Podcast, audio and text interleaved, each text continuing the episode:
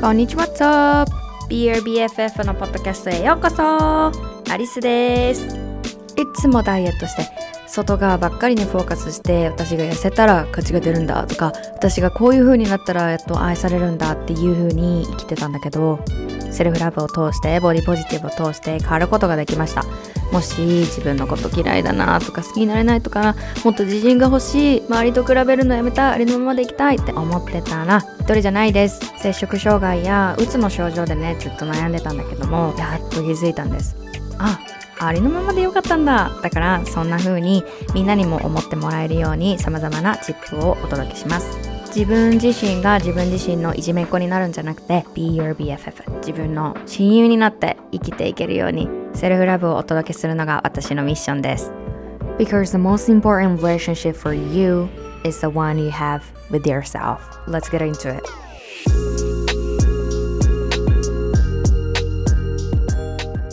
せーの、オラケタールアリスとみゆきです。皆さん、こんばんは。えーいかがお過ごしでしょうか、えー日本はね、もう、あの、冬真っ只中ということで、最近すごい、あの、雪の予報でめっちゃ東京の方とか雪が積もってたと思うんですけど、皆さん、暖かくお過ごしでしょうか？ね、私とアリスちゃんは、あの、いつも通りメキシコから、いつも通り。いつも通り。あ、まあ、ポッドキャストはうん1回目やけども、インスタグラムでね、発信してるもんね。はい、あの日々半分ふざけた 毎日を送っております。そういうわけで今日はアリスちゃんに来ていただいてます。あ、どうも、アリスね。でこれ、ボヤジスタジオのいやアリスちゃんのポッドキャストだから。BUBFF やな。はい、どうもです。Thank you for having me. Welcome. And you can ask me anything. じゃあ今日はえっとまあアリスちゃんがメキシコに来て3日目ということで、まあ最近のキャッチアップっていうのをねやっていこうと思いまして、まあ前回、まあ前々回のポッドキャストでは恋愛についての Q&A をやったと思うので、アリスちゃんが はい。なので今日はまあメキシコのキャッチアップをねみんなとシェアできたらいいなと思います。アリスちゃんが。二人で。誰で。はい。OK。こんなグダグダな糸がある？ちょっとボケ長すぎんい いや、もう。ボケ長すぎる気がするけど。絶対もうみんな、あれ？これ、いつものポッドキャストにななんか超えちゃう。西村と長谷川からお送りいたしました。お送りいたします では本題入っていきましょう。はい。メキシコ。でもまあ本当にアリスちゃんがね、3日前に着いたのは、本当よね、メキシコそう。そう3そうそう日 ?4 日前かな？もう ?3 日かなもう？4日ぐらいかな、多分。あれ？私、あ4日か月曜に着いた。うんうん、4日ぐらいやね。うん、今日金曜やから。そうね。わあ。かなり充実してますけどね。ねなんかもっともっと時間経った気がするけど また4日かって感じやね。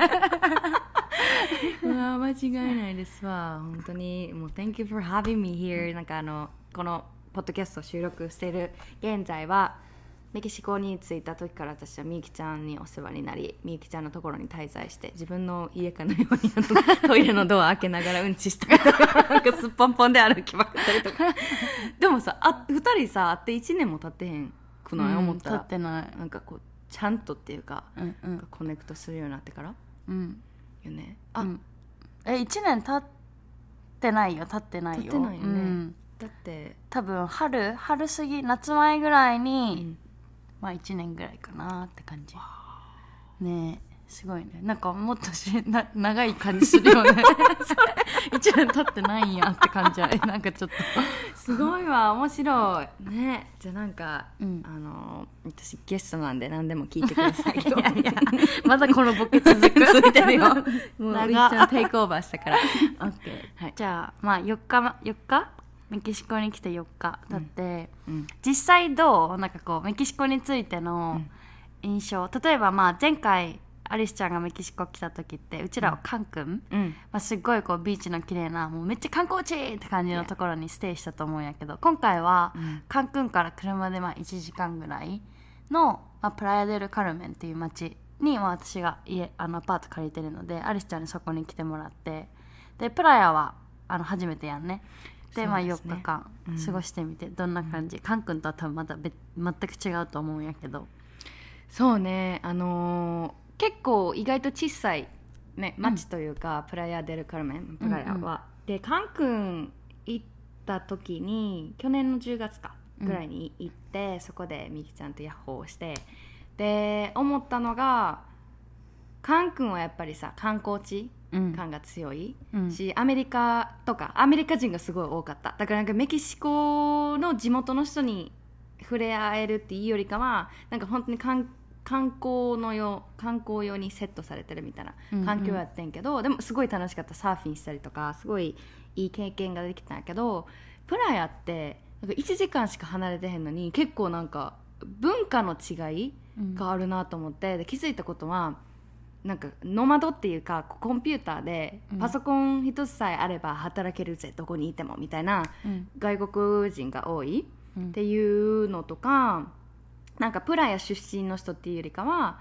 メキシコねシティからうん。こうプラヤに来て何年も住んでますよっていう人だったりとか、うん。なんかいろんな人がいててでもその観光地っていうよりかは観光で来てるっていうよりかはこっちでちょっとなんか半年とか1年とか数年ねねロングタームよね。そうそうそうそう長期でうん。ステイする人がうん。この町には多いよね、うんうんうんでうん。確かにカンクンメキシコ人あんまりおらんよね。もうほぼ観光客やけなんかこうディズニーランド来たみたいな感覚うん。じゃない？なんかもちろんこうビーチとかあるし、ホテルもそうやけど、うん。まあその泊まったうちらが泊まった何カンクンの場所もホテルゾーンっていうぐらいねもうほんと観光地化された場所だったけ、うん。なかなかこうメキシコ感っていうのそんなになかったと思うけど今回はまだねプラヤはまだもうちょっとうん。ねメキシコ感あるよね。うんうんうんうん、うん。だから楽しいしだなんかすごいフレンドリーやなってみんな優しいよね。優しいね優しいって感動してるし、うん。なんかなんだろうなアメリカにおった時ってなんか where from っていうコンセプトがないわけそもそも。例えばうんうん。アジア人。そうプラヤはね あのアジア人が全然いないわけ、でアジア人珍しいしなんかアジア料理もすごい少ないし、寿司屋さんいっぱいね自転車こいでたらあ寿司屋さんやってなるけど全部なんか怪しい感じ。寿司県とかなんあのかクリームチーズ入ったし Oh my god そうそう。だからなんかオーセンティックな感じじゃない。だから、なんかすごいこうあどっかから来たのみたいな感じで話しかけてくれたりとかね、うん。カフェでね隣にいる人からなんか、うん、君たち日本から来たのみたいなね。うちらが日本語で話しよったら、うん。やっぱ、まあ、声かけられやすいよね、ね。うん。その人たちもきっとメキシコだけじゃなくて多分アジアの国とか日本とかで旅行しながら、うん。なんか仕事したりとかそういう人たちが多いんかなって、うん。だからなんだすごい嬉しい。ヨーロピアンが多いよねめっちゃ。そうヨーロピアそンカナディアンが多いって聞いたこの町は。うん。そう。でアメリカ人はトゥルムとカンクンに行くうんみたいな感じ、うん。だっけまあプラヤはヨーロピアンとカナディアンやね。いやでもほんみんな優しいのは本当にそう。なんかうちらが、まあ、アリスちゃん来て4日目って言ったけど早速あの来て次の日にジム入会して うちと一緒にキックボクシング。まあボクシングジムっていうから、ファイトクラブっていうジム。やばいな。私たちファイトクラブのメンバーです、ファイトクラブに入会してうん。あのファイトクラブって何ですか？西村さん。ファイトクラブはまああのーなんて説明したらいいかな。まあ要するにクラス例えば朝7時からはサーキットのクラス、もうひたすらこうすごいインテンス.な息の上がるようなこうね、うん。筋トレとなんかこう体を動かすみたいなクラスがあって8時からボクシングのクラス9時からムエタイのクラスみたいな感じで、まあ、時間ごとにそういう、まあ、キックボクシング、ん。ムエタイなんて言うんやろうねそういうなんかマーシャルアーツ。マーシャルアーツ、うん。マーシャルアーツ系のジム？うんうんうんで、まあアリスちゃんがなんかムエタイキックボクシングしたいみたいなのいいよってうちもそれに「おいいね」って2人で Google マップで見つけたのがそのファイトクラブ。で 名前に惹かれたねあれ完全に、うん。うん。何ファイトクラブってみたいな。そう。でなんかうちら2人メキシコに、まあ、アリスちゃんがメキシコに来て朝方のちょっと生活にを作っていきたいみたいな感じででもう朝にクラスワークアウトができるような、そういうジムを探し寄った時にちょうどそのファイトクラブっていうのを見つけてアリスちゃんがメキシコ来てもう早速2日目3日目とかで朝6時起きで、ね、ワークアウトのクラスに行って今絶賛筋肉痛やね。そうなの。インスタグラムね見てたらね私のよちよち歩きが見れたんじゃないかなと思うけど。あ れあれやばいね。西村さんトラントって朝から盗撮盗撮ばっかですよこれはもう本当にプライバシーがない、えーこのホテルはホステルは。ぽんぽんの歩歩きよるやん自分。プライバシーもなもうトイレ開けてするしさ。すっぽんぽんのお風呂出てくるしさなんか。もう面白いわ。もう早速もうほんまに充実しとってびっくりするぐらい、うんこの朝活私、うん。今までなんかアメリカおった時どんだけ早くあ朝起きようと思っても無理みたいな感じやったんやけどすごいいいね。アカウンタビリティのパートナーがね。ねいてこうやってポッドキャスト一般に一緒に撮ったりとか。いい感じです。インスピレーションになってて、いや。ねなんかなかなかこうフリーランスとかコンテンツクリエイター、なんかまあうちら両方ポッドキャストしたりさ、YouTube 作ったり、まあ、コンテンツを作るっていうねなんかそういうまあ仕事兼趣味みたいななんかそういう人って周りにうんいそうでそんなにいないっていうかもちろんこうオンライン上ではいっぱいおるけど、こういうフィジカル実際にこう同じ空間にいながらっていうのはなかなかなかったけ、うん。それもそれこそ今日あのランチでタイ料理に行ってタイ料理食べながらなんか YouTube なんかうんうん。撮影して一緒編集するとかなんかこうやって前アリスちゃんとポッドキャストやった時ってうちら Zoom でレコードしてみたいな感じやったけど、今は同じねこういうこうベッドにこうゴロンってしながらなんか可愛い靴下履いて2人で。そう。ねなんかうん。いろいろアイディアが浮かぶよね。ああれできるやん、これできるやんみたいなねでもちろんこう、まあ、仕事そういうコンテンツクリエーションとか仕事もしつつでも今アリスちゃんのアパートを探さないけんっていう大きなミッション。それが結構今大変やね、うんうん。あのプラや、まあ、多分そういうシーズンもあるんだろうけど、うん。結構いいアパートって多分すぐ埋まっちゃうからあとロケーションもねすごい大事だしやっぱりなんかこう治安のことも考えてやっぱセキュリティがついてるところとか、ね綺麗なところとかやっぱそういうとこうオプションが限られてくるけ本当にあとはもうタイミングと 運と、そうなんです、はい、マニフェストしていきましょう。引き引き寄せていくので、はい。everything gonna be fine なんですよね。Yeah. yeah. ね。まあそういうわけであのメキシコは最近こういうことやってますよ。半分ふざけ倒してますっていう報告で。でもなんかある？こうメキシコでこれからやりたいことみたいなスフレ。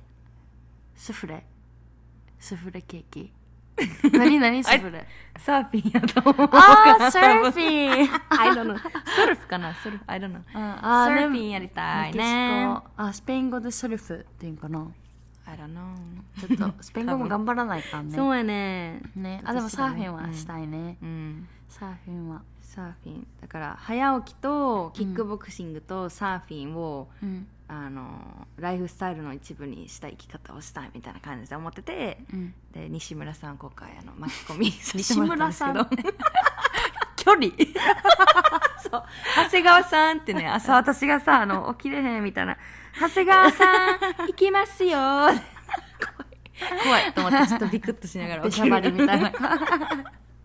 そうそうそう。だからすごいなんかあのスポンテニアスというかみゆきちゃんのなんか今回何？メキシコ来て数日間過ごして気づいたん。が、みゆきちゃんのふっかるスポンテニアスさが、ね。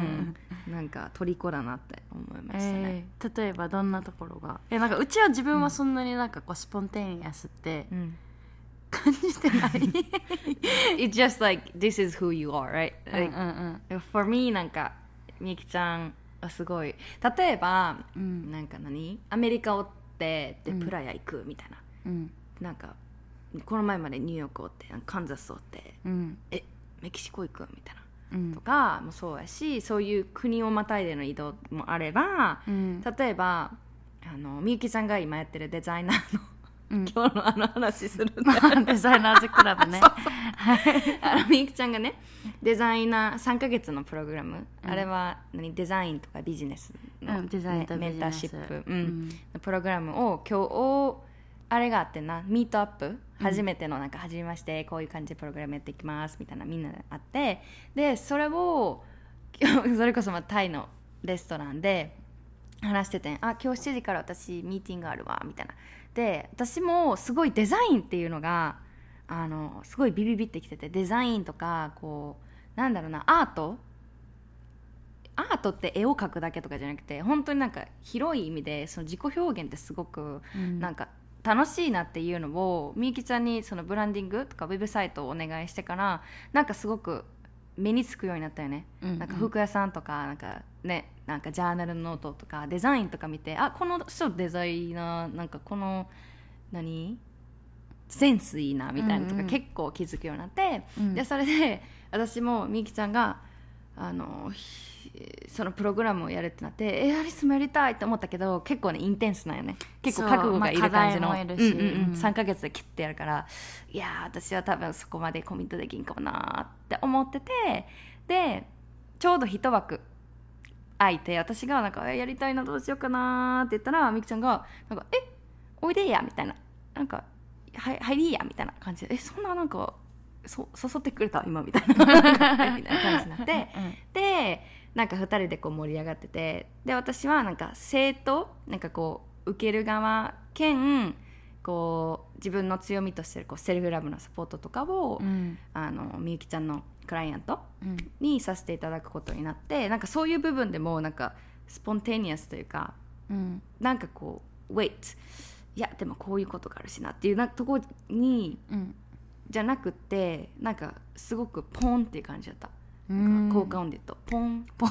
ポンって感じ。そう。感じだったで私もポンって。ああじゃあ私なんかうん。メンターで入ろうかなみたいな、でも多分アリスちゃんだけうちこう、うん。すぐ誘いたんやと思う。なんかこあう例えばほら別に何にもデザインの経験もないしビジネスもやってないみたいな今からスタートしますみたいな人にもやっぱりこう、うん。生徒として入ってきてもらううん。と思うけどアリスちゃんはなんか実際にうちとブランディングのさプロジェクトをして、どういう感じかっていう流れももう知っとるし、うん。あと一ビジネスオーナー。うん。オンラインでビジネスをしてで実際に自分がこうコンテンツを発信したりとかクライアントを獲得したりみたいななんかこうデザインとコーチングまあ、うん。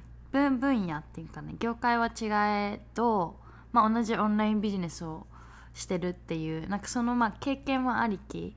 だけ、なんかこうただの生徒っていう感じではなくて なんかこう両方の視点を持った。もちろんこうデザインに関してはこれからねいっぱい勉強してもらうけど、オンラインビジネスに関してはなんかこううちがビジネスに対して考えてること。でアリスちゃんが同じトピックについてでも違うこう意見だったりとか、アイデアを持っとったりするかもしれんけなんかその両方をこのプログラムのメンバーにシェアできたらなんか面白いんじゃないかなと思ってそうそういった意味でなんか「えおいでや」みたいな感じで。ありがたいよね。言ったかな。ありがたいよね、うん。なんか。でもまあ、うん。でも結構スポンティニアスって言われる、いつも。あとはもでうなんかこれだけじゃなくてもいろんなうん。とこ。なんか腰が重いの逆。ふっかるか。うんうん。ふっかるやなって思うな。ね考えずに行動してしまうっていう。でもね最近それはだいぶマシにうなん昔の方が多分もっとスポンテイニアスやった、うんなんかまだ最近は一瞬こう立ち止まって考えるよね、あほんまに？うん、だけなんかこう、もうめっちゃバカやなみたいな。なんかそういうふっかるはなくなったけど。まあそういった意味でいいかな、うんうんうんうん。そっかそっか。なんかあの Ready うん。Set Go のさその概念もさ、うん。ふっかるって私悪悪くないと思うんやけどなんか。えうちも。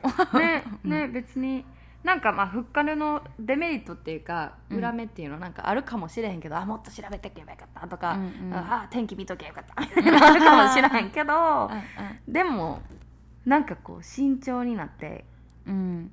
ねなればなるほど恐怖を感じてきて動けなくなるっていう、身長が悪いって言ってるんじゃなくて、ねうん。そういうところに行くよりもなんかポンってポンポンポンポンみたいな。あこれなんかみゆきちゃんと一緒に話しててなんかうん。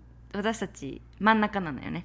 うん。上と下に兄弟姉姉妹おって、うん真ん中っこね。そうそうそうそう。真ん中っこだけうん。なんか割と自由に海外行ってやってるっていう共通点見つけて、ねなんかあるんかなみたいな。真ん中っこ。まあ、うちの周りの真ん中っこも結構なんかこう、ある、自由奔放。でもなんかこう自由奔放っていう言葉？なんかすごいこう何も考えてないでポンポンポンポン遊ん遊んでなんかねいろんなとことかすごい行ってみたいなこうイメージあるけど、真ん中って実はその上と下見て育つ系すごいこう観察力っていうかさ、なんかまあ世渡り上手、まあ、自分が真ん中でめっちゃなんかそんな感じで言うのも変やけどでもなんかこう何にも考えずにポンポン言ってるわけじゃないっていうか一応ねちゃっかり考ええてないそうそうちゃっかり考えてそう見えへんだけ。そうそうそうそうそう。おちゃらけ動画そう。ねなんかそう。まあ真ん中っこあるあるみたいななんかトピックも面白いよね、うんうでもそれこそさそのフッカルでさその慎重になりすぎるみたいなうん。なんか多分うちの妹がどっちかっていうとすごいこう慎重派っていうかさ、うん。なんかもうちょっとこれ分かるまでとか、なんかこれが準備できるまでみたいな。なんかもちろんその慎重なのはすごいいいこと。だってこうリスクを最大最小限に抑えるとか、でもなんかうち的にはやっぱこう100%もう今準備できました。じゃあスタートしようとかどこどこ行こうみたいなのってなんかなくないって思ったってその100%レディーってないわって思って、うん。何かしらやっぱどっかであもうちょっとこれしとけばよかったあこれせないけんっていうのはあるけどだからうちはすごいこう別にレディーじゃなくても、もうスタートして learn as you go っていうなんかこう学びながら行くとかねなんかもう失敗もライフレッスンじゃないけどさ、うん。なんか昔からそんな感じ？まあふっからなのは昔から。でもそれこそなんていうんだろう、まあ、性格的なこともあるかもしれないなんかこう、うん。何も考えずに行動して失敗したっていうのもめっちゃ経験あるけど後悔はしてないよね。なんか失敗してまあこれもライフレッスンやなみたいな感じで流してきた。でそれ流せる回数が多ければ多いほどさすごいこう何？前向きになれるっていうかさ多分うちそのふっかりやけ今こんな前向きやと思うんよ、ふっかりで昔めっちゃ失敗して、まあこれも経験だなみたいなのが 多分人よりも多い切り替え上手。そうすごい切り替えとかも上手になった気がする、うんうんうんまあねもしかしたらこれってよくないかもしれんけど。またやっちまったまたやっちまったみたいな。もしもしかしたら周りからまたやっとるもんみたいな。バカやなと思われてたかもしれんけどででもうちは全然なんかうん。それで後悔してないっていうかそうそれで得たなんていうのチャンスとかもいっぱいあるしさ。うん。うん。そうね。うん。なんかそれがみゆきの魅力なのかもしれないです。多分うちだけじゃ結構アリスちゃんもじゃない？メキシコ来るみたいなさ。結構ラストミニッツのなんか選択やったよね。そうそうそうそうそう。それこそ1ヶ月うん。なんかないで連絡。それこそなんか引っ越してくる3週間前ぐらいに、もうメキシコ行こうかなと思ってる。みたいな感じでさ。もううちからさ「えどこに泊まる？ん?」とかさ「え荷物はどうする？ん?」とかさ なんかもうはてないっぱいやったよ。なんとかなるでもまあなんとかなるかと思って、そううちもそんななんかこういろいろ質問はせんかったけど。待ってなんかさあのみゆきちゃんと数日間住んでなんか共通点多ないみたいなのあってんけど今話してて思ったんが、私も親とかにうん。なんかあんたすぐなんか何も考えんと行動するからなとか、うんうんあ言われてたなと思って、うん。でもちろんそれって何？バックファイアっていううんあるのよね、例えば空港系でなんかやっとかなあかんかった申し込み系をカウンターでやるとか。そういうの。今回もあってんなんか、うんうん。向こうが教えてくれて時間もたっぷりやったからよかったんやけど、うん。なんかこういうとこあるよな。ちょっと気をつけようかなって思った 今回。いや うちもやばいよ。うちも一回さニューヨークに住んどる時にさ、日本に一時帰国するみたいな妹の結婚式で、うん。でそれがなんか水曜日のフライトで夜中のなんか1時みたいな。で水曜の1時、うん。やんね。そう水曜日の1時ってことは、空港に向かうのがまあ前の日 火曜日の、うん。まあ、夜10時ぐらいに出らないかんやん、うん。でもうちの頭ってさ水曜の夜水曜の夜ってなったわけ、うん。水曜日の夜そうだけどもうフライトでとにかくそうやそういうのをさちゃんとこう何ダブルチェックしとったらさ防げたのに防げたのにもうそれで10万円ぐらいポンって飛んでしまった。いや空港系のミスはもうめちゃめちゃあって、結構お金無駄にしたけ？最近はちゃんと気をつけとるうちも。でなんか there like only certain thing that like we just wanna pay more a little bit more attention and that's it.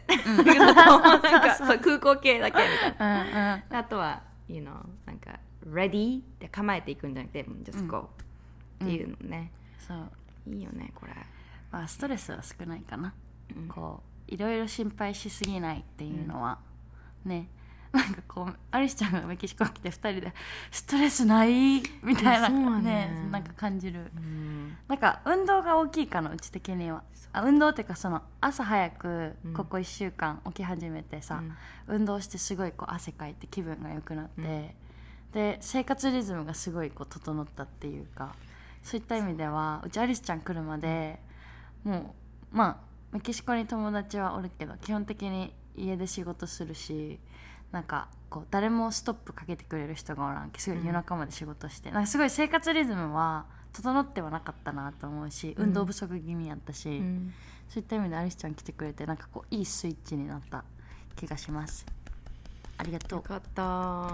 なんかお互いによっとってすごくうん。なんかいい影響を与えられてるっていうのがすごいなんかうん。嬉しいなって思うし私もアメリカにおった時にも夜中こういうさ事業主まあ自分でやってるフリーランサーとかさ、うん。みゆきちゃんもポッドキャストで言ってると思うけどうん。自分で止めなと誰 誰も止めてくれへんねんかこれ。でも自分で食べるのめっちゃ難しくない？あともうちょっとあそうそうそうそう。あとこれまで。そう。みたいなさ。そうやねん。であメキシコ来てからみゆきちゃんと住んでからは、うん。なんか「あもっとやりたい。One more one more two more」ってなってる時に、うん。なんか長谷川さん。なんでわかった。3メートルぐらい後ろから「長谷川さんもう電気切りますよ」って言うから 私もなんか冷やせるとか「ああとちょっとやらせて」とか言って「長谷川さん」みたいなあのプレッシャーがやばくて結構なんかフォースその強制される感じ あれいいよな。やめざるを得ないっていうのこれ。やめな、うんえっと 怒られるから。結構プレッシャーなんよね。いや結構うちの中でアリスちゃんのことをみんなほらアリスさんとかアリスちゃんって呼ぶ中一人だけ長谷川さんそうやみたいなね。ちょっみゆきちゃん西村さんぐらいやねこれ。と この名字よりじわるいよね。うちの中で。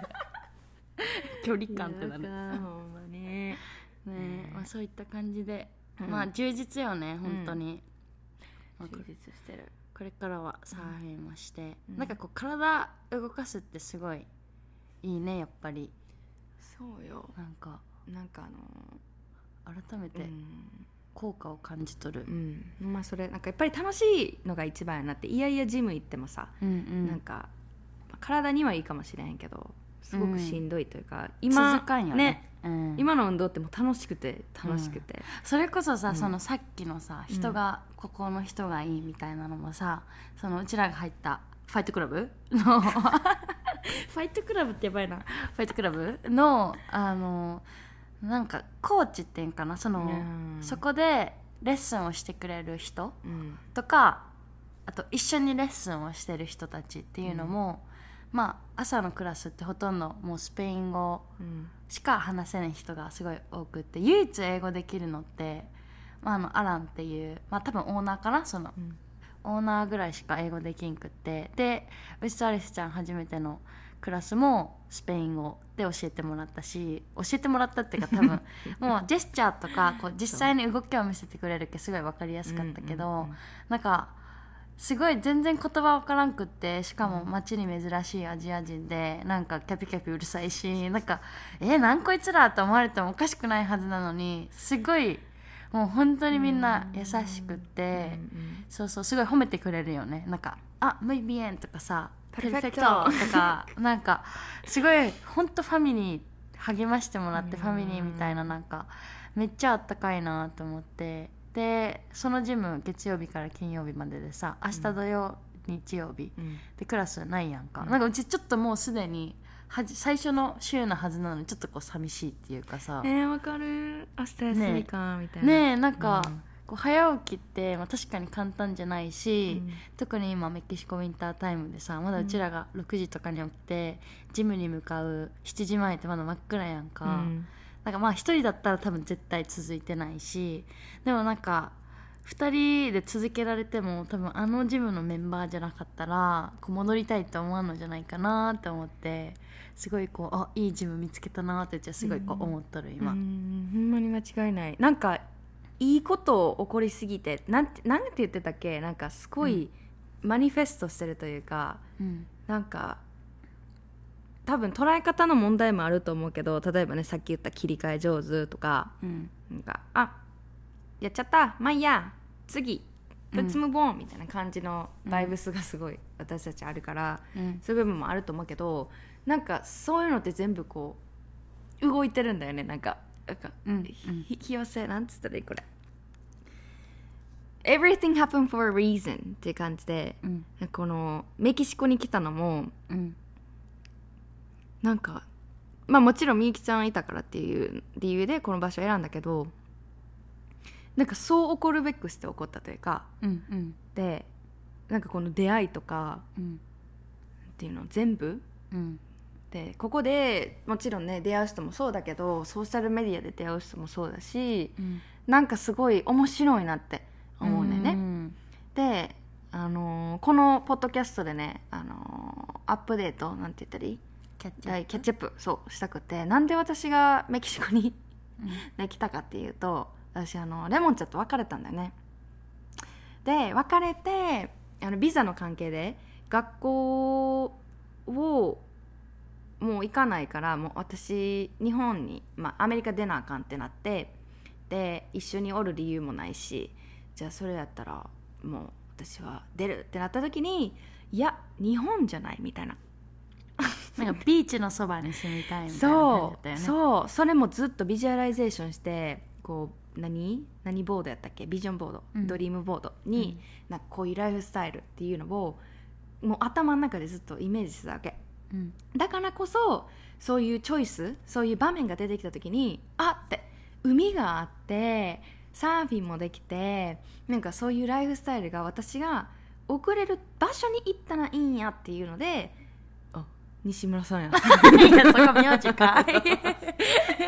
みゆきちゃんやってなって私はなんかすごくこう別れてさやっぱり悲しいしなんか心がズキズキしてああもう会えないのかなって思ったりとか、うん。そういうね辛さっていうのはあるんよね。あのロストする感じ、うんうん。だけどなんかすごく同じ同時にうん。自分自分の人生とか自分自身の存在に希望っていう感情とか感覚もあってうんでこれってなんかそれこそさこの過去3週でうん。ね、美咲をゲストに入れてソロも Q&A やったりとか恋愛の話してきたけどうん。あの時すでに別れてんのね私、うん。でも別になんか辛くなかったし恋愛の話するの。だし、いつでもその別れたらさなんかあーって別れた私はリアルリア充じゃないとか、うん。なんかこう満たされないからなんかこう大切にされない恋愛をまた求めてしまったりとか、うん。なんかそういう部分が出てくるうん。こともなくもないよね、うんだけど今回の私ってすごく別れるってなった時にもちろん涙も出たけどなんか「It's gonna be okay」みたいな。うんうん。なんかこれも起こるべくして起こったというか理由があってすごくそこにレッスンがあって私が学べることがたくさんあってですごくこれねセルフラブもう全部セルフラブトークなんだけどすごく私があこれセルフラブない時と大きな違いだなって思ったのが今回、うん。別れるってなった時にあって I am all already the whole うん。whole っていうの、うんなんかあ私はレモンちゃんがいいたから1じゃなくて、うんうん。ね私は already もう1 whole って何？Whole grain とかいうなんかそうそう全体的な。全体とか。まあ一つっていう意味だかな、そうそうそうそうそう。っていうのがすごくあってそれはなんでかっていうとなんか例えばさ be happy なんか no no no be with someone who makes you happy なんか幸せにしてくれる人と一緒になるのがいいよみたいな。そういうメッセージ聞いたことあるんじゃないかなと思うんだけどほんまにそれ真逆で you're the one who makes yourself happy right? うんなんか自分の幸せとか健康っていうのを自分で責任取るからこそそういう恋愛の相手とかパートナーに依存しないし、そういう別れってなったとしてもなんかあ私は私が一番の味方なんだとかベスティなんだっていうこのなんかすごく安心感があって、うん。なんかあ過去こういうの感じられへんかったな。じゃあメキシコ行っても大丈夫やなっていうのがうん。すごくこのふっかるというか、うんもちろんみゆきちゃんがいるからっていうのも選ぶきっかけになったけど場所を。うん。でもそういうセルフラブの部分って、うん。あセルフラブでロケーションまでも変えてしまうんだなみたいな。うん。多分このセルフラブがなかったらなんか、えーアメリカ出てどうしよう日本帰って大丈夫かなとか、うん。心配ばっかりしてたけど私の中ではなんか「Oh what can I do now?」みたいな「How can I support myself?」とかすごく自分に対してオープンアップできるようになった。自分のエモーションとか感情とかうん。経験に対して。だからすごいそういうところを、うん、なんかみんなにもシェアしたかったんけど、うん。ねソーシャルメディアインスタとかではまだなんかメキシコに来たみたいな感じだけどレモンちゃんと別れたみたいな感じで、うんまあ言ってへんかったから、うん。そうこのエピソードでね話したかったなっていうのは、ううんんあります。でもすごいなんかそれこそアリスちゃんがそのメキシコ来るかもみたいな連絡しまあうん。個人的にね LINE してくれとってでうちはそのアリスちゃんから別れたみたいなの聞いとったけ、うん。なんか「え？えええ大丈夫?」みたいな。なんかそんななんか「え？悲しいんやないんかな?」とかすごいちょっとこう心配しとったっていうか、でもなんかそれもうちがこう無理せんでねみたいな LINE を多分アリスちゃんに送った時にアリスちゃんは、いやなんかすごいこう今回セルフラブのおかげで、うん。こう何まあ前向きな気持ちなんよねみたいなのをシェアしてくれてもちろんそれってすごい簡単じゃないっていうのはすごいわかる。うちそんな気持ちになったことない。まだ。失恋してから。そう。でだけどなんかすごいなって思ったし尊敬したし、でもなんかそれまでのなんかちゃんとしたこうセルフラブのコンセプトとかもしっかりこう実践できとからできとけんこそ、なんか、まあ、今回のアリスちゃんのその今前向きな気持ちっていうのにたどり着いたんやと思うしねなんかすごい感動した。うちはどっちかっていうとさ昔のうちで、さっきさそのもうアリスちゃんが1でうん。例えばまあじゃあちょっとうん。うちうちの例を出す。例えばうちも今彼氏がおって、ううんちが一人の1っていう人間でうちの彼氏が1っていう人間で1たす1で2ハッピーみたいな。でもなんか失恋ですっごい悩んどった時のうち、うん。失恋っていうかまあまあ失恋だけじゃなくても、まあ、昔のうちって自分は0.5で2ハッピーになるためには1.5の人を探さないとみたいなそのさこう補ううんうん考え方みたいな、うん。なんか結構普通やんそれって、うん。こう自分はなんやろ料理ができんけ料理をできる人を探そうとか、うん。なんかそういうこう補っ補うっていう考え方もしかしたら悪いことでもないかもしれんけど、うん。なんかそれってちょっと他人任せっていうかさ、うんうん。ね、なんかそれもどうなんかなーって思う、うん。もちろんね補ってもらえてそれで助かるならいいけど、うん。なんかそれって相手に負担かけすぎてないかなとかなんかこう理想はね1対1で2ハッピーがいいかなっていうところ。でも、ね、こうやって口で言うの簡単でも実際自分が恋愛始まったらさ「もう私の彼氏さ」みたいな「これもできてあれもできても最高なんだよ」みたいなさ。こうどうしてもなんかこう相手が自分よりも1.5とかさ、うん。ね、自分は1でも相手の方がすごい良すぎてそれで自信なくなったりとか、うん。自分釣り合っとんかなとかなんか難しいよね。うん。自分1相手1で2ハッピーみたいなそうスッて入ってくるのってなんかこうやっぱ練習がいるんかなと思う、うんうんうんうんうん。間違いない。なんかその私が私は1私で1レモンちゃんがいて私が完何完全体になるとかじゃなくて、1って言ってても別れるのって辛いし空港でもめっちゃ泣いたしなんか今でも泣きそうやねんけど、うんうん。なんかねすごい辛いは辛いんだよね。でもそれでもこう自分が自分を支えてあげるっていうか How can I support myself? なんか I'm always here with myself っていうのとかうん。なんか自分と向き合う時間も大切だけどこうやってみきちゃんとか、ね、仲間なんかセルフラバーのみんなとかとつながってることもすごくなんか自分のメンタルヘルスっうんていうなんだサポートシステムっていうかな、うん。うん。が辛いんだったら一人で抱え込まずに誰かになんかねうん、asking for help っていうのもすごいセルフラバーやなって。サポートシステムってさ、うん。それこそなんかこう英語のさ、うん。ポッドキャストとかさ、うん。なんかそういうこうセルフラブだったりとかこう、うん。パーソナルグロース、うん。なんか自己成長とかなんかそういうトピックになると結構そのサポートシステムっていうの英語では出てくるけど、うん。日本語のさサポートシステムってまだあんま聞かん気がしてそれこそやっと最近こう何セルフラブとかねなんかそういう言葉がだんだん出てきたかなと思うけど、うん。サポートシステムまあなんとなく意味伝わりやすいよね別にこれって、うんうんうん。カタカナでも。うん。これめちゃめちゃ大事かなってうちは思う。なんかあなたのサポートシステム何ですか？って聞いてこうすぐ答えられるように。なんか納得ってもしかしたら大事なんじゃないかなって思った。うちもなんか今、うん。自分で言うまで考えたことなかった。なんか自分のサポートシステムって何かなって思った時に。何やろう？うん。何？やそう。と思う。まず友達は多分みんな入るやん、うん。なんかこう何でも相談できる友達とか、もしかしたらコーチとかもおるかもしれんし、うん。うん。あとはなんかこう自分がどうやってその何？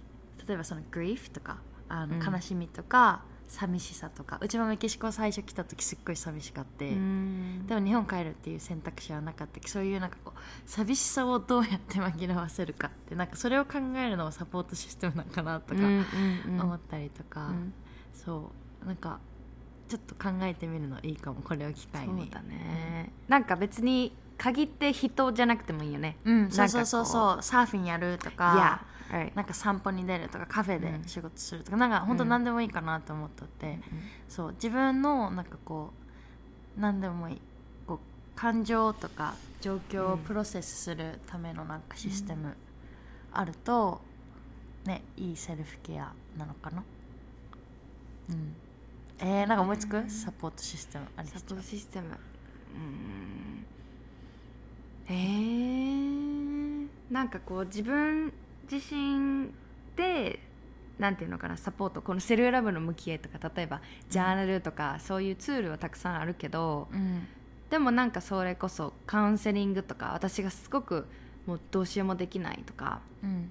なんか誰にも話せないとかうん。だったらすごく私は投資に行くだろうなってそのあたりの。うんだけどなんか今私はコーチもいるしみゆきちゃんとか,、うん。なんかマリーとかいろんな仲間がいたりとか、ねするからやっぱり友達とかそういう仲間コミュニティの存在かな。大きいね。ね。ううん。ん、それはもなんか一人じゃないと思うだけですごいうん心強いっていうか、う、うん、なんかうちもまあそれもそれこそ地元とか、うん。周りにこうポッドキャストをやりよるとか YouTube をやりよるとか、うん。フリーランスで活動しよるみたいな、うん。なんか全然おらんかって、うんでなんかこうフリーランスあるあるじゃないけどやっぱ悩みってあるやん、うん。こう自分でビジネスやるからこそ出てくる悩みとか、うんうんなんかそういうの相談誰にもできんなって思うよって。だけんってなんかわざわざフリーランスの人インスタで見つけて友達になろうとかも思わなかったしさ。でもなんかこう実際に仕事を通じてそれこそアリスちゃんとさ知り合って、うん。で話していくうちにあうちだけやなかったんやってすごい思ってそれを知るだけでもめっちゃ楽っていうか、そう別に「だよねだよね」とかなんかそういう共感し合うことに快感を覚えるっていうよりかは、なんかあうちだけじゃなかったんや、ほうん。ほっとするそうそう。めっちゃわかる。それこそさっき言ったなんか仕事をなんかストッパーが効かへんとかもなんかやっぱりこうやって改めてみゆきちゃん。の発信聞いたりとか実際にこうカンバーセーションしてみることによってあなんや自分だけじゃなかったんやめっちゃある。トイレ開けてするとかさ。絶対みんなトイレ開けてするやろ一人やったら。うちもトイレ開けてるの。そうやでそうやでそうやで。いやおもろいなみんな口に出さんだけで、そう。みんな同じことやっとる。ごめんトイレ開けてするって。いうもしかしたら減っとるかもしれん。このポッドキャスト聞いてく帰れる人ってきてカンバカンすまんね。Oh my gosh そうかそうか。なんか Do you have any topic like you wanna うん、share? うーん。えでもこれ、うん。まあアリスちゃんのポッドキャストだけ。ど えなんかこうやってめっちゃテイクオーバーしとるけど No さ we are having conversations and that's okay. OK なんか。うん。えーでもうちはすごいアリスちゃんが来てくれて本当嬉しいし、うんなんかこの今さうちら早起きして、うん。朝ね仕事仕事っていうかまあ作業して、うん。でこれやりたいなあれやりたいねみたいななんかこう本当にすごいいいリズムに乗っとる感じしてねなんか、うちはめっちゃ感動と感謝ですごい溢れてる、うん。なんかそれをさいつもふざけて「長谷川さん」とか言ってさ出してないかもしれんけど 本当にあもうアリスちゃん来てよかったってめっちゃ思っとるけいやーありがたいよね本当にありがとう。ありがとうございます、明日も早起きしようね。明日はあれよね、そう。ジムはお休みなので、うん。まあ明日も早起きしてうん。ビーチ、まあここからチャリで5分10分ぐらいのところにあの朝日を見に行こうかなと思ってます。いや。ね。からの朝活でカフェ行こうかなみたいな、うん。それこそさなんか、まあ今はね例えばコロナでちょっと海外出にくいみたいな人も多いと思うけど、うんメキシコってすごいほら日本から遠いけあんまりこう、旅行先の候補として出てきにくいと思う。けど実際こうプラヤ住んでみて思うのはなんか、まあ、ご飯美味しいしもちろんこう、うん。アジアのご飯はね少ないけどプラヤは、でもなんかこうメキシカンだったりとか、うん。あとまあ人も優しいって言ったしなんかこう海外生活したいと思っとる人にうちすごいおすすめの街やなと思って。うん。まあどんなライフスタイルを求めるかっていうのにもねよるけどうちもちょっとアリスちゃんと同じでなんかすごいこうカフェで働いたりとかカフェで働くっていうかカフェで仕事する、うん。そうパソコンでね仕事をしたりとかなんかこう、まあ、ニューヨークに住んだことあってうち。ニューヨークのあのシティ感もめっちゃ好きだったけどでもこのビーチに近い感じもめっちゃいいなって思いよってであとセノーテ？まだ行ったことないんやんね長谷川さん。カン君行った時に一回あ行ったね。か。そう。なんかメキシコ。このユカタン半島っていうかな？うん。はあの何？水の洞窟？もうすっごいこう水が透き通ったセノーテ。ちょっとこう気になる人はググってほしいんやけど、うん。まあ、この地域セノーテがすごい有名でで前アリスちゃんとうちとあとマリエさん3人でさ、あの大きいめっちゃ観光地みたいなセノーテ行った時は全然水もクリアじゃないし、なんか人めっちゃおったけそど今度行くセノーテは本当にまあプライベートツアーやけ、なんか多分うちらだけしか泳ぐ人おらんしもう水もめちゃめちゃ透き通っとるし、ね、すごい感動すると思う。もうねあ地球への愛あふれるよ、そうなんかなんかそういった意味でなんかそういうセノーテで泳いだりとか、もちろんねカン君の綺麗な海とかうん。見るだけであ自然の近く住むのめっちゃいいなって思ったけど、うん。なんかセノーテやばい。ちょっとずれたけど Oh 話、my セノーテやばいけ行こうね。うん、だけどなんか、ねそう、うん海外ちょっと住みたいみたいな。うん。でやっぱこう英語圏がね人気やけど、うん。別に英語圏限らず。てか英語めっちゃ使うよねここ、うんそれこそそのノマド、まあ、うちらみたいにパソコンで仕事してみたいな人がヨーロッパとかカナダとかからすごいこう集まる系カフェで仕事する時も、まあ、うちら英語で話しかけられるし英語周りにすっごい聞こえるし、なんか英語かスペイン語どっちかできたら 全然生活できるいやだからめっちゃ生活はしやすいなって思う、まあちょっと日本から遠いだけでね、うんうんうんうん。すごいこう来てほしいみんないにやーそうよ。ね。いいよね。私もメキシコね、うん。私結構ラテンっていうか、中南米なんていうの？南米かうん。の文化とかも興味があって、うん。そのレゲトンとか。あレゲトン すごいサルサとか、うんうん。あれ何や？バチャタとかそういう曲とかもめっちゃ好きで、あーいつか行きたいなーって。スペスペイン語もうん。大学でね、ちょっとクラス取ってさあ行きたいなーって思ってたけどでもちょっと怖いよなメキシコとか、うん。でコまあスタリカ行きたいと思ってたけど、なんかね悪いイメージある、るよね、なそうそうそうそうそうそう。なんか犯罪とか大丈夫かな？なんか怖いなーと思ってたけど、うん。プラヤってあれやねんな。メキシコの中でも結構安全な。そう1番かところで。2番目ぐらいに安全って聞いた、うんうんうん。っていうのもすごい感じられるしかといってね日本人感覚で行ったら、なんかこう荷物置きっぱなしにするとかそういうのはなんか危ないかもしれないけども、でもなんかすごく行きやすさは感じるし私なんか結構うん。アメリカに、まあ、数年住んでてアメリカの英語が自分にとってすごくスタンダードというかもう聞き慣れていたものなのね、うん。でも私は個人的にヨーロッパに住んだこともないし、うん。なんか European English っていうのをうん。あんまり聞く機会が今までなかったんやけど、うん。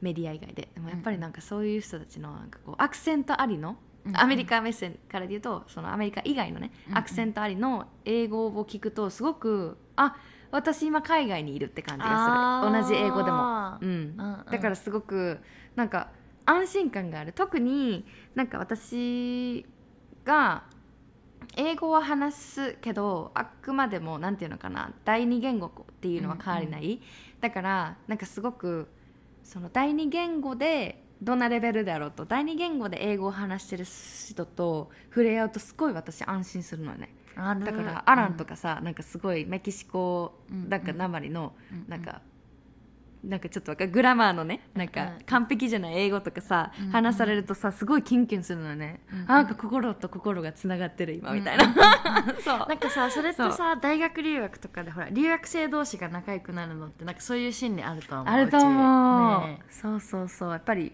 まあ、マイノリティ？アメリカおった時はね、マイノリティとしてうん。結構なんか全部が英語でなんかうん。People expect me to understand English うんそのランゲージをね、多分日本になんかあどうなんやろな。日本に来る外国人に対して日本人はどうやろ What do we expect? なんか We expect them to 日本語話してとは思わんけどな。そうねそうね、うん。だからそれは違うんか。アメリカとはまた違うところやね、うん。まあ英語が世界共通のうん。何？まあスタンダードななんて言うんだっけ？共通語？共通ねそういうビジネスとかなんかそういうのが。まあ英語やけもしかしたらうん。結構アメリカ人でさうん。なんかいや英語話さんの？アメリカおるのに？みたいな人おるやんやっぱ。No matter your like how you look なんか Asian ね、うん日本人ルッキンだからとか言って、うん。なんかそれはないよね。全員私たちが英語を話すっていうのもスタンダードに話してくる。だからそれ逆にしないとそれも文化的に失礼というか、なんかアジア人だからちょっと英語話さんのやろなみたいな感じでなんか逆にゆっくり話されたりとかしてもそれもなんか逆に失礼なんかなって思うね、難しいねアメリカは、ね、難しい難しい。まあ移民が多いしなんかうちの彼氏とかはさ、うん。日系5世？もうお父さんもおばあちゃんも誰も日本語話さんけど、まあ、それこそ第二次世界大戦でアメリカに日本人キャンプができてって、まあ、いろんなこう何歴史を通じてうちの彼氏みたいにもう5代目。そう。だけど見た目は日本人でももう中身は完全にアメリカ人やけでも旅行しよったらやっぱ見た目がアジア人のせいでどこから来たのとかなんか英語上手だねとか言われて本人はなんかちょっとこう複雑な気持ちっていうか、まあ、よく言われるけ、まあ、別に慣れたって言うけど面倒くさいっていつも言うし、うん。なんかそのコンセプトっていうんかな、うん。そう自体まだこう世界でもしかしたらなんか広まってない。そう日系5世っていう人がいるみたいな。そうアメリカではねなんかこう日系2世3世4世みたいな感じで結構おるんかもしれんけど、うちは最初自分のその日系5世の彼氏と 付き合い始めた時に親に説明してもうん。ちょっとこう「え？どういうこと?」みたいな。なんかなかなかスッて理解してもらえんかったけ。そうそうそうなんかうん。まあそれも社会勉強やな。結局それで締める。確かにね。いやー 面白いなってうん。思うわ。なんかこの前あのリンダ韓国のうんうん。うみゆきちゃんのね友達ね。友達もうん。プラヤにね私が来る前入れ替わりやったんやけどプラヤに来ててうん。でみゆきちゃんは日本人ルッキングリンダは韓国人ルッキングでうん。なんか喋っててんな道歩きながら。そう英語でそしたら話しとって。うん。なんか車止まってなんて言われたんだなんか。なんか多分こうナンパしようとしたんよねその男の人たちは。なんかうん。こう車横にスッて止めてきてでプップーみたいな。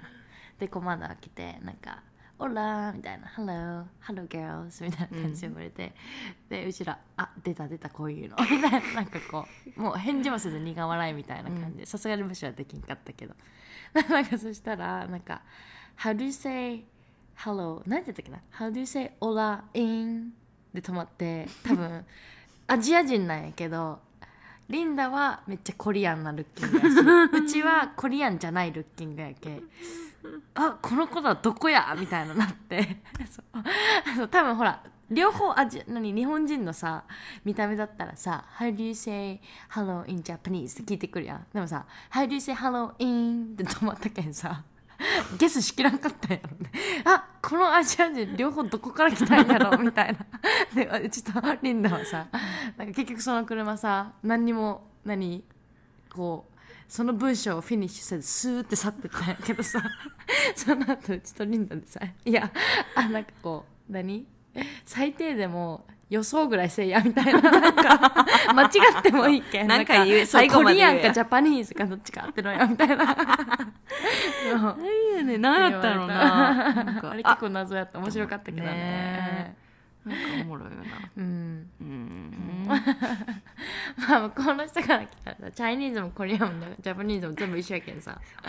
ねえそうやろな。うん。メキシコのほらちっちゃい子とかがさ「オラチナ」って言われるんよすごい、うん。うんと china ってなんかまあチャイニーズみたいな感じで、でもまああの子たちにとっては別にほらコリアンもジャパニーズもチャイニーズもさ同じやし悪気がないんよ全然、こううん。うんもうどっちかっていうと愛嬌いい感じ「Hello」みたいな。すごい可愛いんよ、うん。ただうちは china じゃないみたいな。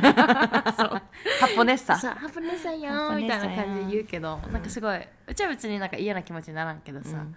そう可愛いなーって思って。うん。でもあんまり日本人おらんけんさそうだけどあっちのと思うんやろうなーっていつも思ね。分からんもんなこっちからしたらさなんか今日うん朝ジムにグアテマラの人がいててうん。で私からしたらあの私のテープ巻いてくれた人。あーあの人、でなんかメイ「メイコの人ですか?」って言ったら「あグアテマラから来たよ」って言って私からしたらそのうんわからんもんね。三宅さんわけ。でもまあこっちの人だったら分かるんかなって思ったり。うんうん、なんか白人とかもそうよね。こうヨーロピアンの人とかも、うん。なんかヨーロピアンの中ではこの人スペインっぽいとかイタリアっぽいみたいなやっぱ分かるって聞いたことあるし、うん。でもうちからすると全然分からんけんさ、うん。まあ、同じ感じで見えとんやろうなって思うし、なんかこ、まあ、そうれは。失礼なく接したいね。そうだね。難しいよね。なんかこう、ね。勝手にアスュームしてコミュニケーション取りがちやけんさ、間違いない。それってめっちゃ考えさせられたかもなんか。うん。いかめっちゃアサンプション持ってるなって。で自分がそう気づかんうちにめっちゃ先入観ある。そう。そうそう例えば何やろうな。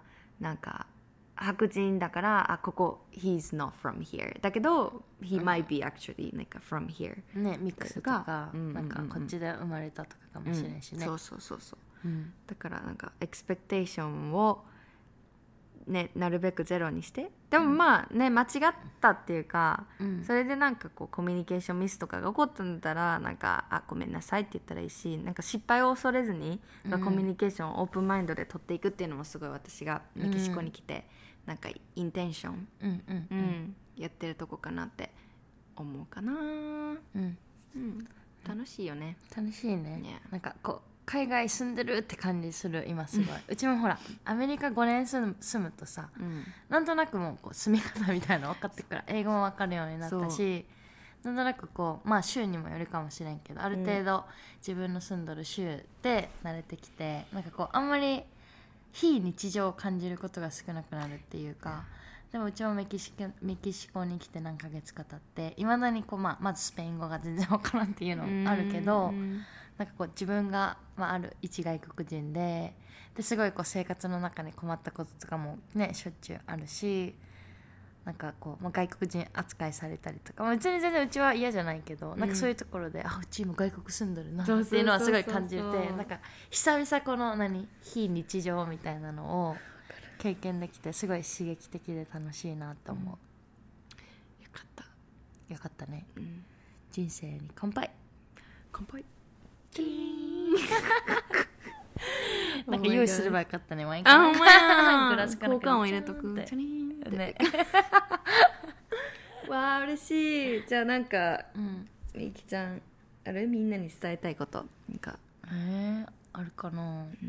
このなんかポッドキャスト聞いてくれてるみんなは、なんか結構ねどのエピソードも好評なんだけども、うん。やっぱりなんか自分を大切にしたいとか他人の意見とか評価とかなんかシュートじゃなくて自分そこから解放してあげて、自分軸うん。でいきたい。自分の心をに正直になって生きていきたいっていうところですごいそのみゆきちゃんはねなんかそういうところが、うまくやってるって言ったら私はその言い方はしたくないけど、うん。なんかこうみゆきちゃんって私の自分のあ This is what I want っていうのがすごいクリアだなってすごい向き合いもねたくさんやってきたと思うんだけど、うん。なんかこのポッドキャスト聞いてくれてるセルフラバーのみんなはやっぱり自分を愛したいとかかそういう負荷を手放してあげたいとかマインドのセマインドセットのことを勉強したいとかそういうところすごいうん。熱い girls うん。ね、なんかその皆さんに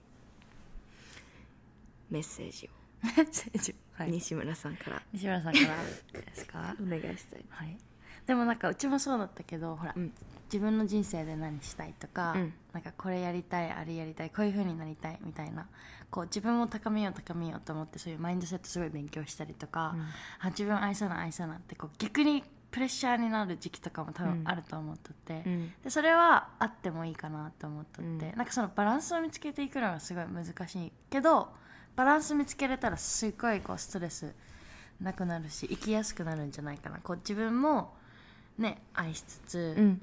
でもなんかこう自分愛す愛すって言って私自分愛してるわみたいな感覚ってなんかうちそんな四六時中感じるものじゃないよなと思ってこうふとした時に出てくるっていうか、うちはねうん。そうなんかあ幸せやなとかあ自分なんかこの人生なんか歩めてよかったなとかなんかねそれが例えばすごい綺麗なお日様を見たとか、美味しいご飯を食べたとかなんか、ま あねタイミングは人によって違うと思うけど、うん。こうプレッシャーからちょっと何解放されてほしいなって思った。なんか、まあ、うちがそうだった。すごい一時期プレッシャーを感じ取ってなんか自分高めたい自分高めたいみたいな、うん。ですごい本とか読んで、うん。ねなんかコーチングめっちゃ受けてで自分高まってるぞっていうのもすごい嬉しかったんやけど、うん。でもなんかそうじゃない自分もおるやけん。ほら例えば生理前でさ調子悪い時とかあるわけで、そういう時にその分こう普段頑張っとる分ドーンと落ちるわけよ。うん。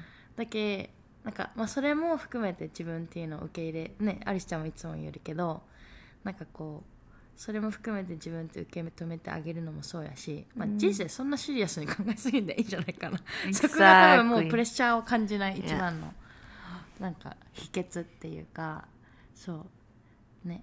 あんまりなんかこうふざけすぎるのもよくないけどあんまりシリアスすぎてもうん。自分がきつくなるだけやけ、うんまあゆるくチルに行くぐらいがなんかバランス見つけやすいかもうね、ん Don't で be too serious そうそうそうなんかなんかねうん、Life is all about try and error. うんうん。そうだね、うん。ありがとうみゆきちゃん。ありがとう。楽しかった。というわけで今日はアリスちゃん長谷川さんポッドキャストに遊びに来ていただいてありがとうございました。いいえあのちょっとあのはい。宣伝させてもらっていいですか？あどうぞ。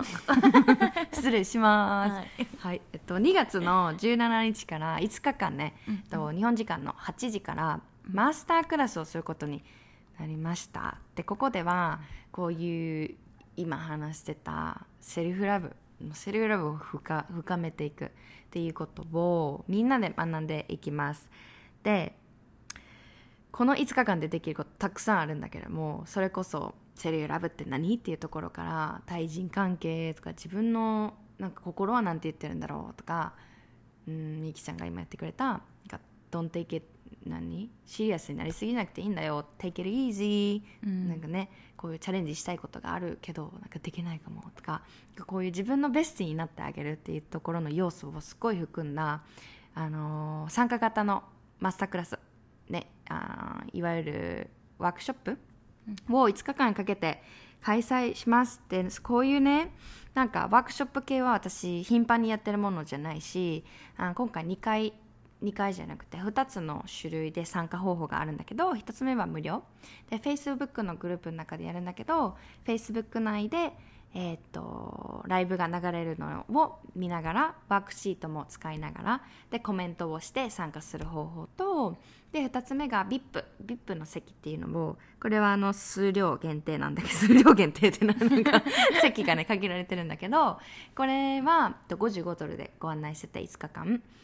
合計5日間を55ドルね、でこれは普段私がセルフラブのプログラム「Take Back Your Power」のプログラムに含まれてグループコーチングっていうグループでみんなで学ぶからこそすごくアイオープニングっていうかおそういう視点もあったんだとかあ私一人じゃないんだってさっきミキナとアリスが言ってた。あ私だけじゃなかったんだっていうあの安心感も半端ないしっていうそういう環境の中で、いやアハモメント、だしなんかグループのすごいいいところってなんかやっぱりどんだけなんかいい人って分かっててもやっぱりさ人の目気になったりとかさこれちゃんとうまく言えてるかなとかなんかうまく言えなかったらどうしよう。この質問聞いたらなんか初歩的すぎかなって。そういういっぱいねなんか考えたりするんやけど、うん、人の目を気にして生きるっていうのを手放したかったらあえて人の目が気になるところに入ってそれを練習するのがもう一番ね、うん、手羽手羽何？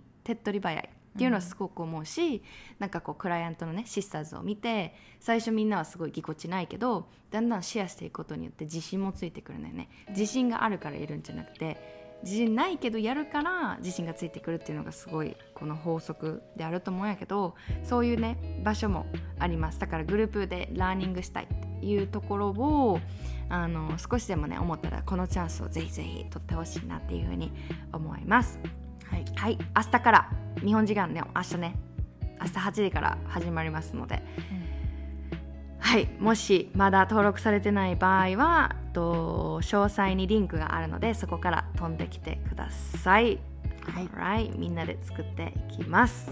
ありがとうございます。はい、えっと、うん、そうアリスちゃんのワークショップへのリンクと、えー、まあインスタグラムとかウェブサイトとか、まあアリスちゃんに関するリンク全部詳細欄に貼っておきますので 興味のある人はねぜひそちらからアクセスしてください。今日うちがホストみたいな。誰？ハックハックされたハック。最初からこのボケまだ続いたじゃあ締め締めようはい。というわけであのもしこのエピソードがいいよって思ってくれた人はえー、Apple のポッドキャストからレビューを残せます。で最近ねポあの Spotify の方でもレビューを残せるようになったらしいので、うん、Spotify で聞いてるよって方もあのレビューをねちょっと、まあ、15秒でも取って書いていただけるとものすごく嬉しいです。もっとこのねセルフラブのコンセプトだったりとかアリスちゃんの魅力ができるだけ多くの人に伝わればいいなと思うのでなんかはいレビュー書いてくれると嬉しいです。よろしくお願いしますというわけでアリスちゃん今日は来ていただきありがとうございました。いや本当にありがとうございました。Thank you for having me. Thank you so much for coming. ではまた次のエピソードでお会いしましょう。 Bye これめっちゃうち bye Bye せーの。 Byeあアディオス。せーの。アディオス。アディオス。アディオス。もうええわ